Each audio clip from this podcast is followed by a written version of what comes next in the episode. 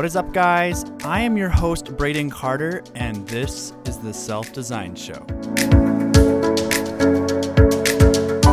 Now, on today's episode, we have an amazing guest that will share his story with us. We have Corby Campbell. Now, Corby Campbell was in a stunting accident when he was just starting off his college, which changed his life forever, making it so that he would need to live in a wheelchair.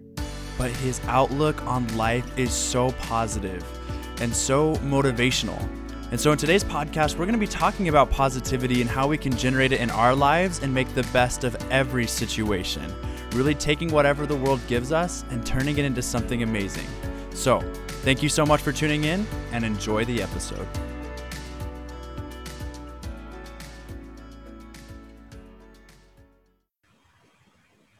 All right. And Corby, thank you so much for joining us on the show. How are you today? Fantastic. It's been a good week so far, which is crazy because it's been busy. It's a busy time of year, but I'm doing great. Right, so. especially for what you're doing. It's it's incredibly busy right now. So I just want to thank you again for for making some time to be here and to share your story. Yeah, happy to be here. And I was just telling I was just telling Corby a little bit earlier, but my dad works with him and he is just the most amazing person. He's so positive and loving and we're we're lucky to have him to just share some of his insight today. Yeah, your dad is happy and amazing and positive, so you know, I'm lucky to work with him too. no, no, that was what you that's what he said well, about you. Well, well, yeah, well, okay, fine. Well, to get started today, I think it would just be super valuable if you can maybe just share a little bit of your story and then we can just go from there. Yeah, so uh, just a brief recap. It's so th- this is audio for most people listening, so you won't be able to see, but um, I'm actually a quadriplegic. I'm I'm in a power wheelchair, and uh, so I've got. Um, when I was the, the quick version of it is I broke my neck um, when I was 18 years old. It was the first semester of college. Um, I was just doing a you when you run off the wall and do a backflip. Um, I'd been able to do those for a few years. I thought they were the coolest things you know, singing in the rain style or matrix style or whatever, however old you are, different stories will resonate. But, and I landed on my neck um, and it didn't hurt. I just kind of like flopped over and someone came up and was like, Hey, are you okay? And I was like, I can't get up, but besides that, I'm fine. And they're like, I'm going to call an ambulance. I'm like, that's probably a good idea. So, so they did that. Um, I made jokes in like the ambulance. I remember the thinking to myself, I'm like, why am I making these guys laugh? I'm the guy on the table, but um, it was fun. My parents were able to be there. There's like the best spinal surgeon in the Western United States and all these these great blessings um, at the time. And so, but that was November 5th, um, 2004, which is the same day The Incredibles came out, which is a fantastic movie. So um, it's also my dad's birthday. So like, I really remember what his birthday is now. So that's good news. Um, so that was a good while ago though, 2004. Um, breaking my neck, being a quadriplegic, uh, most people think quadriplegic means you can't move four four uh, extremities, and so you can't move your arms or legs, um, and so you you can only move your neck, and that's not accurate. Um, quadriplegic actually means you have incomplete use of the four things, and so I've got no use of my legs, but I actually have partial use of my arms. Like I can use my biceps and I can bend my wrists, um, and I can move my shoulders around. Um, what I don't have is my triceps, which is the, the muscle you use to straighten out your arm or to push away from yourself and I don't have the use of the muscles in my fingers. So like um, basically anything below, if you draw like a line from one armpit to the other armpit, like anything below that line, basically I can't move, but um, and then it goes kind of halfway between my arms. And so some of the arm muscles I don't have and some I do, but uh, so yeah, quadriplegic, it actually just means part of those things. Um, also, I've got a chair that sparkles in the sun, um, which is actually a vampire thing to do um, if, if you're up to date. And so I'm actually technically technically a vamplegic. That's my uh, it's just a medical term. You know, if, if you if you're not a vamplegic, you wouldn't have heard of it, but that's that's actually a thing. So. I just your your positivity and just like I cannot stop smiling. Like you said, this is audio, so people can't see it, but the sparkly aspect to your chair, man, I just I love it. And, Very sparkly. It's a real thing. And, and you're a developer, is that right? I'm a software developer. Yeah. So there's there's many things about um, breaking my neck that was actually just kind of lined up perfectly. Um, just to, just two examples for, or I was going to my, it was my first semester of college, like I mentioned, but I was already going on a computer science scholarship. Like I already wanted to be a software developer. Um, and then I broke my neck and it's like, well, I can still operate a computer. So I'm like, my career path like was still open to me, you know. And and uh, there's other little things about like I feel like I was prepared, you know, before this for the circumstance. Like I've always been the one who loves to drive, and now I've got like a custom van that you have to. There's no driver's seat. My chair locks in behind the steering wheel, and so you can like move the chairs around to get there, but it's kind of a pain, you know. So I basically am always the, the designated driver. But even in high school, before I broke my neck, I was always the person that's like, I'll drive, you know. And so you know, there's just lots of things that's like I think I was I think I was just prepared for this, um, you know, even though I didn't do it on purpose. Right, and I want to dive more into like the positivity and, and all that kind of stuff. But I, I want to ask before we get into there, when you were trying to throw this wall backflip and you landed and you were in the ambulance or you found out that you wouldn't be able to to use some of your body, was there any like fear or negative thoughts that were like going through your mind? Um, no. And and I know that's uh it's uncommon, but I really was raised by my parents to believe that like everything happens for a reason and and you know you can do anything you put your mind to or whatever. And so i was i was extra blessed with um just just peace the whole time. I remember thinking oops when i when i you know first landed.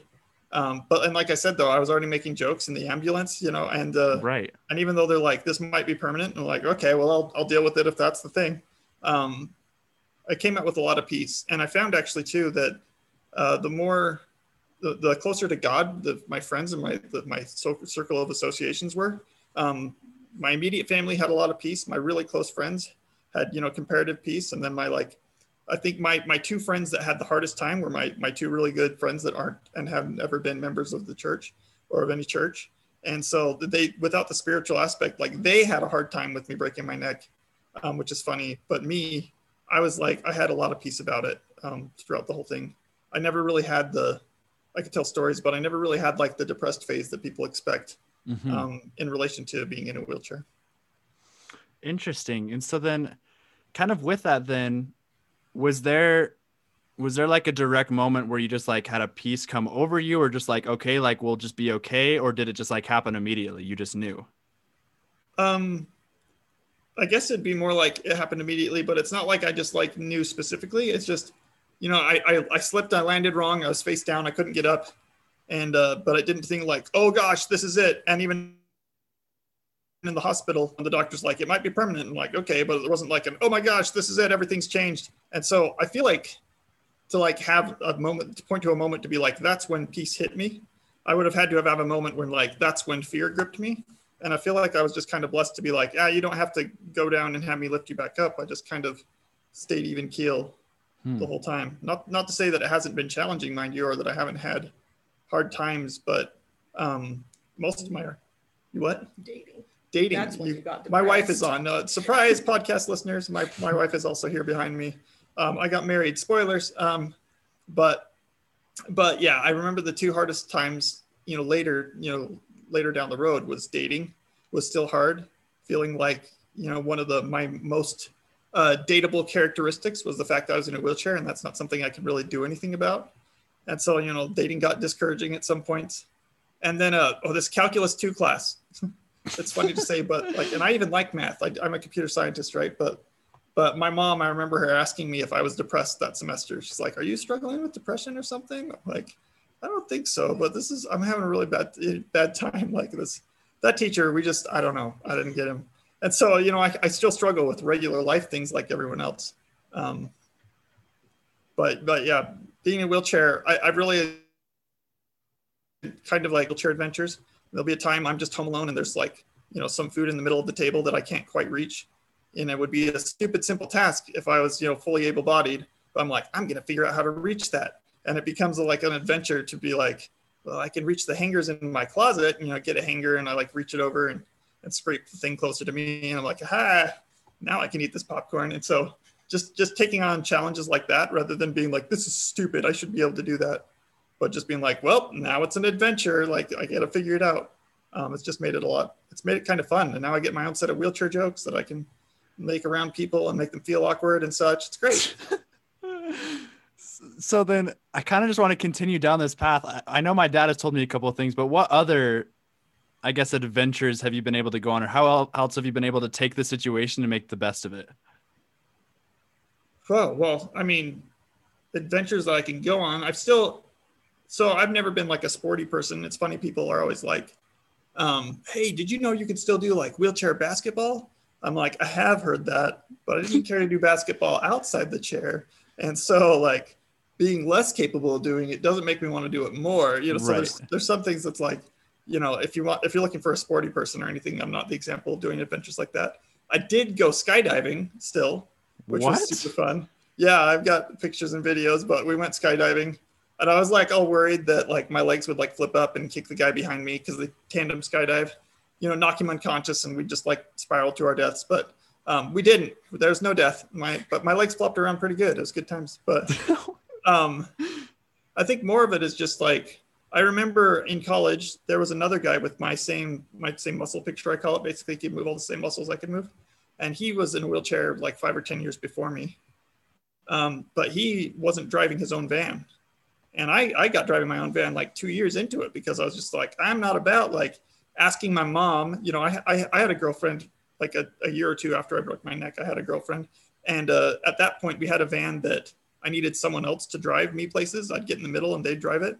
But so it was annoying it being like 20 and being like, Mom, can I go see my girlfriend? You're like, I should not have to ask this, you know? And so we figured out how to get a van that I could drive myself. And so just just the adventures of like making sure I could drive myself. Um, or now I, uh, you know, I mentioned I'm married to my wonderful wife, Tess, and I didn't want her to be my primary caregiver, you know, because it's like being a wife is enough, if enough, is enough uh, trouble, I, you know, I assume, especially to me. Um, and so I don't want her to like have to clean up my poop too, you know. And so I wanted to make sure that I found a way to have um, neighbors or agencies I could pay to like take care of getting me out of bed, in and out of bed, and some of the things that I still need help with. And so I don't know, just just finding solutions to some of those things rather than just being like, this sucks, I'm not going to do that, you know. Yeah. And I really like how you worded that. And there's this quote that I'm going to use, and I kind of want to direct a question to you. But Tony Robbins, a motivational speaker, he uses this quote, and it says something to the effect of once we can realize that life is happening for us instead of life, ha- life happening to us, like the better off we'll be. And so the question I have for you is I feel like especially for for people my age it's very easy to get into the attitude of like oh my gosh everything bad is happening to me or oh my gosh I can't believe I failed this class or I had this injury or I'm struggling with depression or whatever it is we kind of get in this victim mode of like oh my gosh I'm being I'm being attacked in my life. But you just mentioned that you had these opportunity to make choices, that you had an opportunity to make the best of the circumstance. So I guess with kind of what you've gone through, as well as kind of like advice for people that are listening, what would you say to the people listening as far as how can we look for the positive in a situation? How can we choose to take control instead of being controlled? Uh, yeah, I mean, a hard question that's probably got like a hundred answers, but Right. um, but thinking about it, at least you know, two that I that have come to mind lately as I pondered pondered this would be um, gratitude. Uh, just just focusing consciously on gratitude. Um, I remember I had a one of my favorite roommate situations ever was actually it was like my brother, his best friend, and a cousin, so we're all close. But we had a, a routine every night at our apartment where we would have our thankfuls um, and which is when we, everyone just goes around and says what they were they were thankful for that day. Um, and you know, stupid could be you know you don't like every time you don't say my family you know or whatever, but like there's one guy I remember one roommate he's like I'm thankful for trucks. We're like Bryce, you don't have a truck. He's like, well, I think they're cool. I'm gonna have one someday. I'm thankful for trucks. And you're like, okay, well, that's it's thankful. You know, whatever you want to be thankful for. Um, and I think just consciously having like a set time like that for us to take a moment to think about gratitude um, and think about it just made it so throughout the rest of your week you would notice um, it just come more innately to you to be grateful for things rather than um, just assuming that you were in, you know entitled to everything. Um, so yeah just find you know and there's a hundred different do it you know write 50 gratefuls do three things a day right? You know people have like a hundred exercises like this of just consciously being grateful. And i just i just encourage those. I, I think they they really do make a difference and make a pattern of showing gratitude. And as you make a pattern of that you just you're just happier. Um, the second thing though would be just focusing on things you can control. Um, because you know me being in a wheelchair and being optimistic about it it's not like me being like oh well i'm just going to completely ignore it you know? Mm. like if, if i drop something on the floor I, I still really can't pick it up without like turning it into a full wheelchair adventure or getting some some you know crazy contraption that will help me pick it up. But usually there's someone nearby enough that i can just hey can you pick that up? I love being out in public because i'd be like hey i know you must get this all the time but can you pick me help me pick this up off the floor in my van? You know and people are like, oh yeah, if I had a quarter for every time someone asked me. Um, but you know, people are always happy to help. And so it's not that you just ignore what is, you know, being optimistic doesn't mean that you're ignoring that there are challenges and there are limitations and that things did happen. But as you focus on things you can control, um, you, you find, you know, where you can actually make a difference and you can, you can recognize that you're growing and, you know, move towards, you know, feeling like you're making a difference. And I, I heard about someone recently that is just so stressed out that the water table is low in Utah where we live. And it's like, okay, but what are you going to do about that? Like, what is the point of stressing about that? And so, um, so you just, I, I can acknowledge, oh, the water table's low. I hope it rains, but I don't have to dwell on that, you know, if I can help it. And I choose to focus on things where I can make a difference. Oh, I can find, you know, a, a, a car repair shop to fix my car that broke down rather than just being like, ah, oh, dang it, my car broke down and life sucks. You know, it's more like, oh, I'm grateful for my car that lets me drive places without without assistance, and I can focus on finding a way to get it back in working order. You know. Right, and and kind of with that, you, you mentioned some examples, and I don't know if you have any more, but I figured I'd ask anyway. But between the two things, so between gratitude and then taking control over what you have control, is there any practices that you use pretty frequently to to focus on gratitude and to focus on the control? Um, we do we do often do gratefuls. Um, like I still I still maintain that tradition for a long time. It's it's died out a little bit lately because so as I mentioned, I don't like my wife to be my caregiver, and so we have people in the neighborhood come help put me in bed at night, which is one of the things I still need help with. And we would always ask them what their gratefuls are too, um, which is great. And there's a whole I could give a whole spiel on letting people serve you as a blessing to them and to you. Um, we've been able to connect with our neighbors so fast by letting them into our homes and letting them serve us. Um, but that was a great time where we asked about, you know, their or their great or their gratefuls as well, and we learned about them and they learned about us. And we connect as great. Um, it's gratefuls. Uh, but yeah, uh, I think for me, it's just when I find that I'm dwelling on something negative, I I kind of have a default, you know, built-in. Um, like I know one one thought pattern they talk about that really tears you can recognize as a red flag is when you're thinking in absolutes. You're like, oh, that person, they always let me down, or this always happens to me, and everything sucks. And when you start using absolutes like that, for me, it's just enough times I've I've recognized that enough times to be like, oh, that's like over exaggerating. That's not true. Like they don't always let me down. Um, and then I kind of take a minute to like ground and think about like, am I hangry? Am I tired? Like, what is it?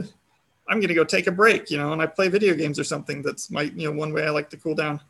And so recognizing thought patterns, but it's kind of, you know, just practice recognizing thought patterns you have yourself that are take you down and then choosing to do something about it, which isn't just choosing not to believe it. For me, it's usually distracting myself or fixing some other simple need like hunger or sleep or taking a break. So, right. Wow. And I, I love, I feel like there's been three messages that you've shared with us, which is first, there's gratitude that we need to, we just need to be grateful for what we have. The second thing that you've mentioned is taking control over what we have control over. But then I love that kind of like the third kind of maybe underlying thing is involving people in your life, letting people help you, but also like creating connections with other people, which kind of leads me into one of my last questions that I want to ask. And I'm totally going to throw her on the spot. But Tess, you're married to the most positive man I think in the whole world. Is there anything that you kind of want to add or kind of talk about as far as what he's already said? He was actually going to ask me to share some gratefuls if you asked for more. That's what he was whispering about here. Yeah, there it is. Perfect. Yeah. So sometimes he makes me speak at his speaking things and share some of the things. Um, I have a different perspective on all these things because, well, I'm writing a, a book about it. We'll see if it actually Ask happens. for what it's called. What, what's your book called? My husband is lame. Your husband is lame? Yes. It's a Hey. fact. That's, that's how the words work. Anyway, But I spent we dated for like two years, and um, the first almost solid two years of that, I was focusing on all of the negative things that came along with the wheelchair and what we wouldn't be able to do, and how this did not look like what I thought my future marriage would turn out like. Um, I was really big into hiking and dancing and things. And so the idea of having a companion that I couldn't share some of my favorite things with was kind of depressing.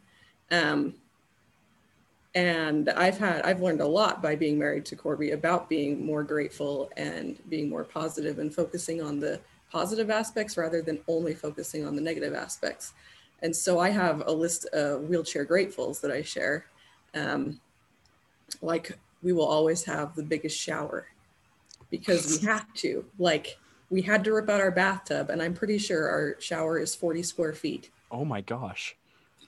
I've got this big PVC pipe Yeah. chair basically that I shower in. It's got to fit. And I love taking showers, and so having a really big fancy shower is super cool.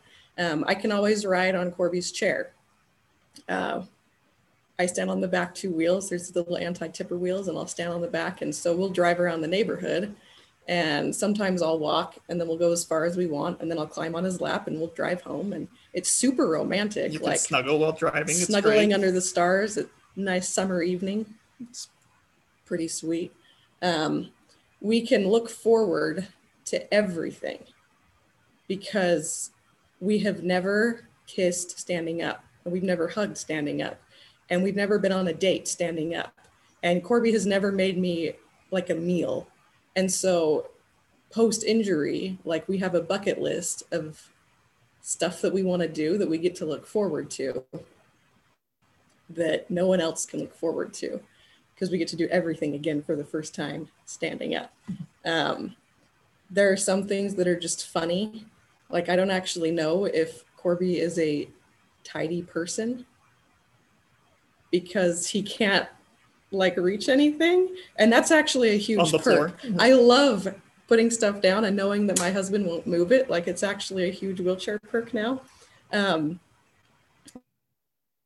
but yeah, I've asked before, like, do you actually know if you're a tidy person anymore? And he's like, yeah, I have no idea if I would naturally put my socks in the hamper or if I'd have to work on it because he's never had to do any of that. I've had like 15, what was it, six, yes, 16, almost 17 years of like, I didn't really have the option of picking up anything off the floor. So I don't know if like I, I, you know, if I was healed tomorrow, that I'd be like, oh yeah, now I actually have the option of just leaving this here on the floor. You know, I keep being tidy. You know, like I, I can't honestly say for sure that I know my, you know, I know exactly Mhm. what I'd be like. You know, so Right. I'd like to think I'd be more responsible, but high school me was only you know medium tidy at best. So yeah. Um, basically, at this point, I Corby gets mad when I say this. If someone offered to heal Corby right now, I don't know if I would say yes, because I love the life that we have now, and over the last five, almost five years of being married and seven years of dating him, and just the older I get and the more people I talk to, I realize that everybody has a thing.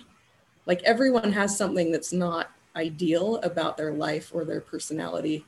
Um, people struggle with depression and anxiety, and people struggle with um, addictions. And some people have been married before, and some people have been abused. And some people have children from a previous marriage. Some people just have really high maintenance in laws.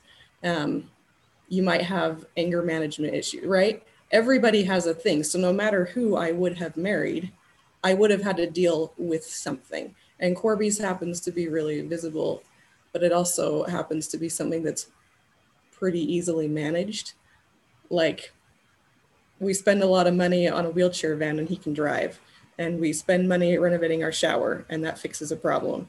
And we just modify our house so that he can be independent. But we wouldn't be able to do any of those things if he struggled with depression.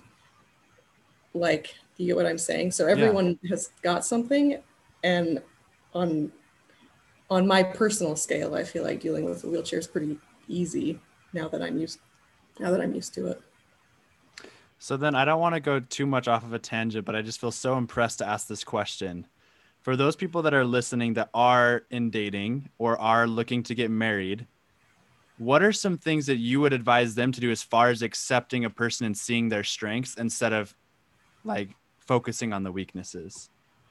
Why is that on me? That's on you. Why is that on me? I wanted to, you know, marry. I didn't marry Mary from the start, but I was ready to date when we we early met. So I think you had to have a journey in regard to that question more than I did. So yeah, I'm writing a book about it, right?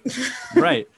It was it was directed to you. I mean, no offense, Corby, but I I did want to Oh, get your take on it. I love my wife. She's very intelligent. I mean, part of it's just Corby was persistent and hung around long enough to insist. Like he would call me.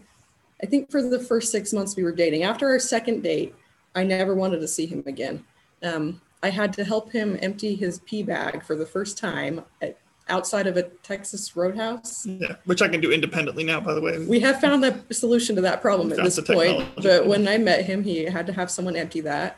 And that just threw me. Like having to empty someone's pee bag in a parking lot and then go in and eat with this person and then realizing they couldn't get in my parents' house was like this huge curveball. And I was I was not on board, right? And I yeah, I tried to avoid him for like months after that. And he called me every night for six months and made me talk to him on the phone, which is not an approach that would work with everybody.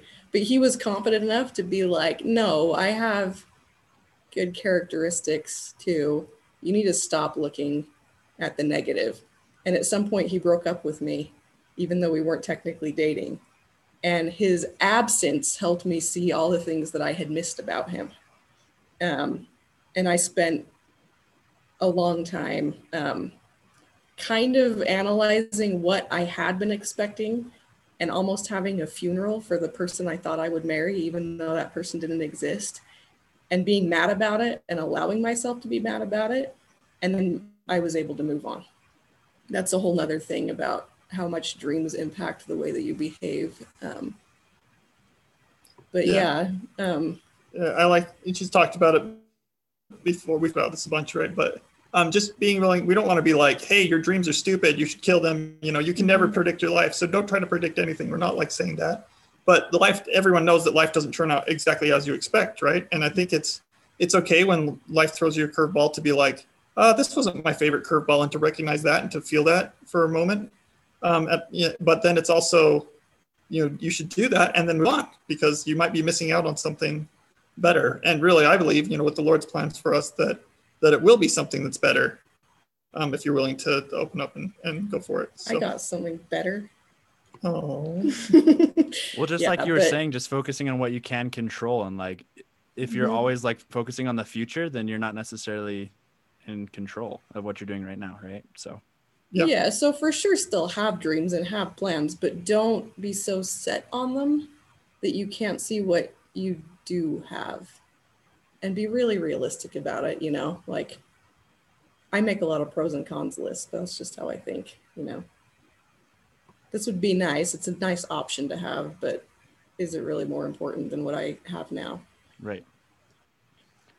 So then with that, and this can this can go out to both of you. You guys can have a team answer if you want. But something that I love doing on my podcast is I love giving the listeners a commitment.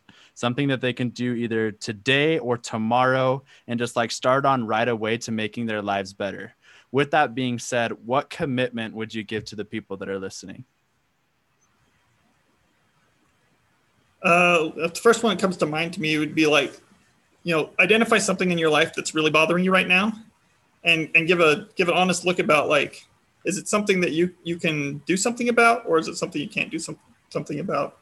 And if it's something you can do something about, just identify just the next step and then like let it go. Like, I mean, for me, it's kind of stuff like people, you have like a medical problem. You'll be like, oh my gosh, this is crazy. How am I going to live with this for the rest of my life? Or whatever. And people get all stressed out about that. And it's like, well, I don't even know. I think I should talk to a doctor about it.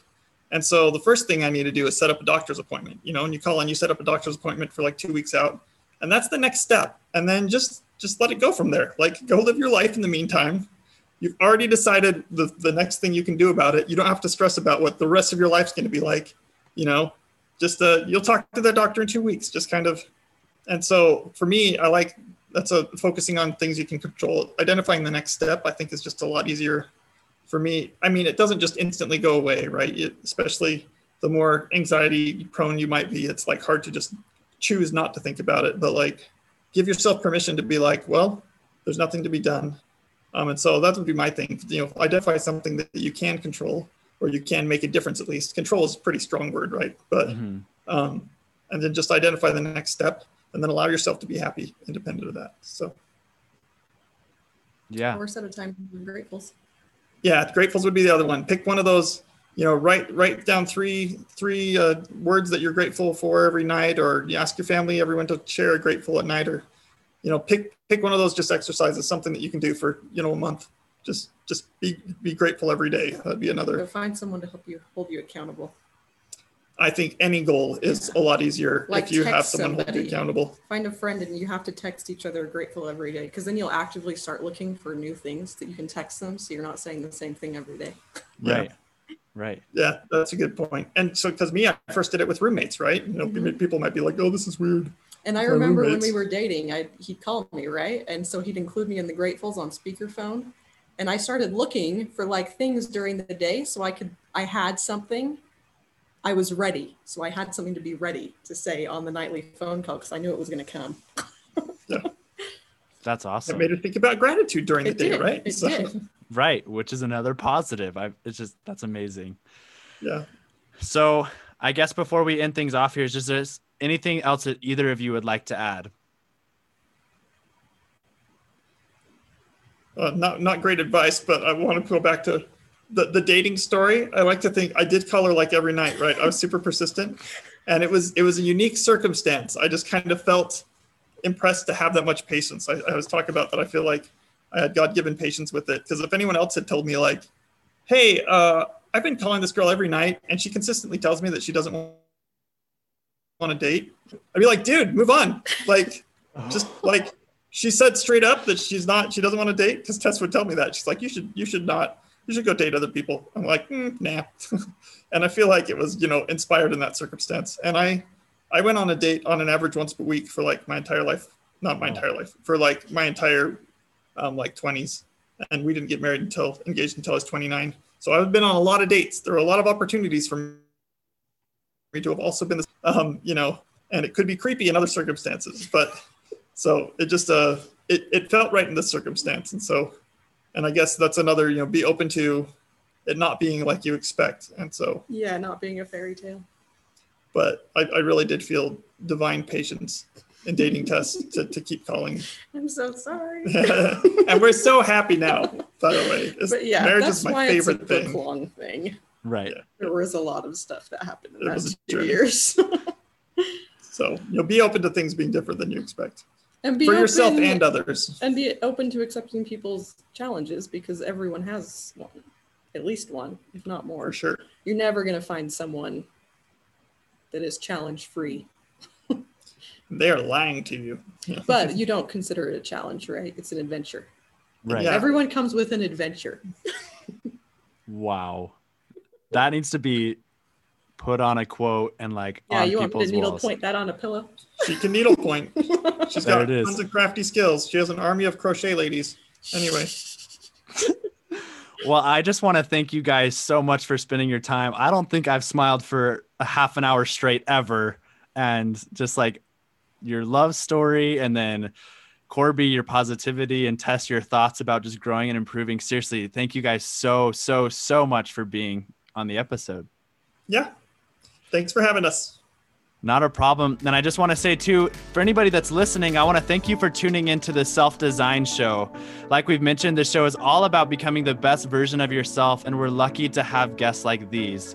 So if you have anybody that you know that needs a little bit more positivity or just looking to grow their life, please send them this way. With that being said, thank you so much again, guys. Until next time.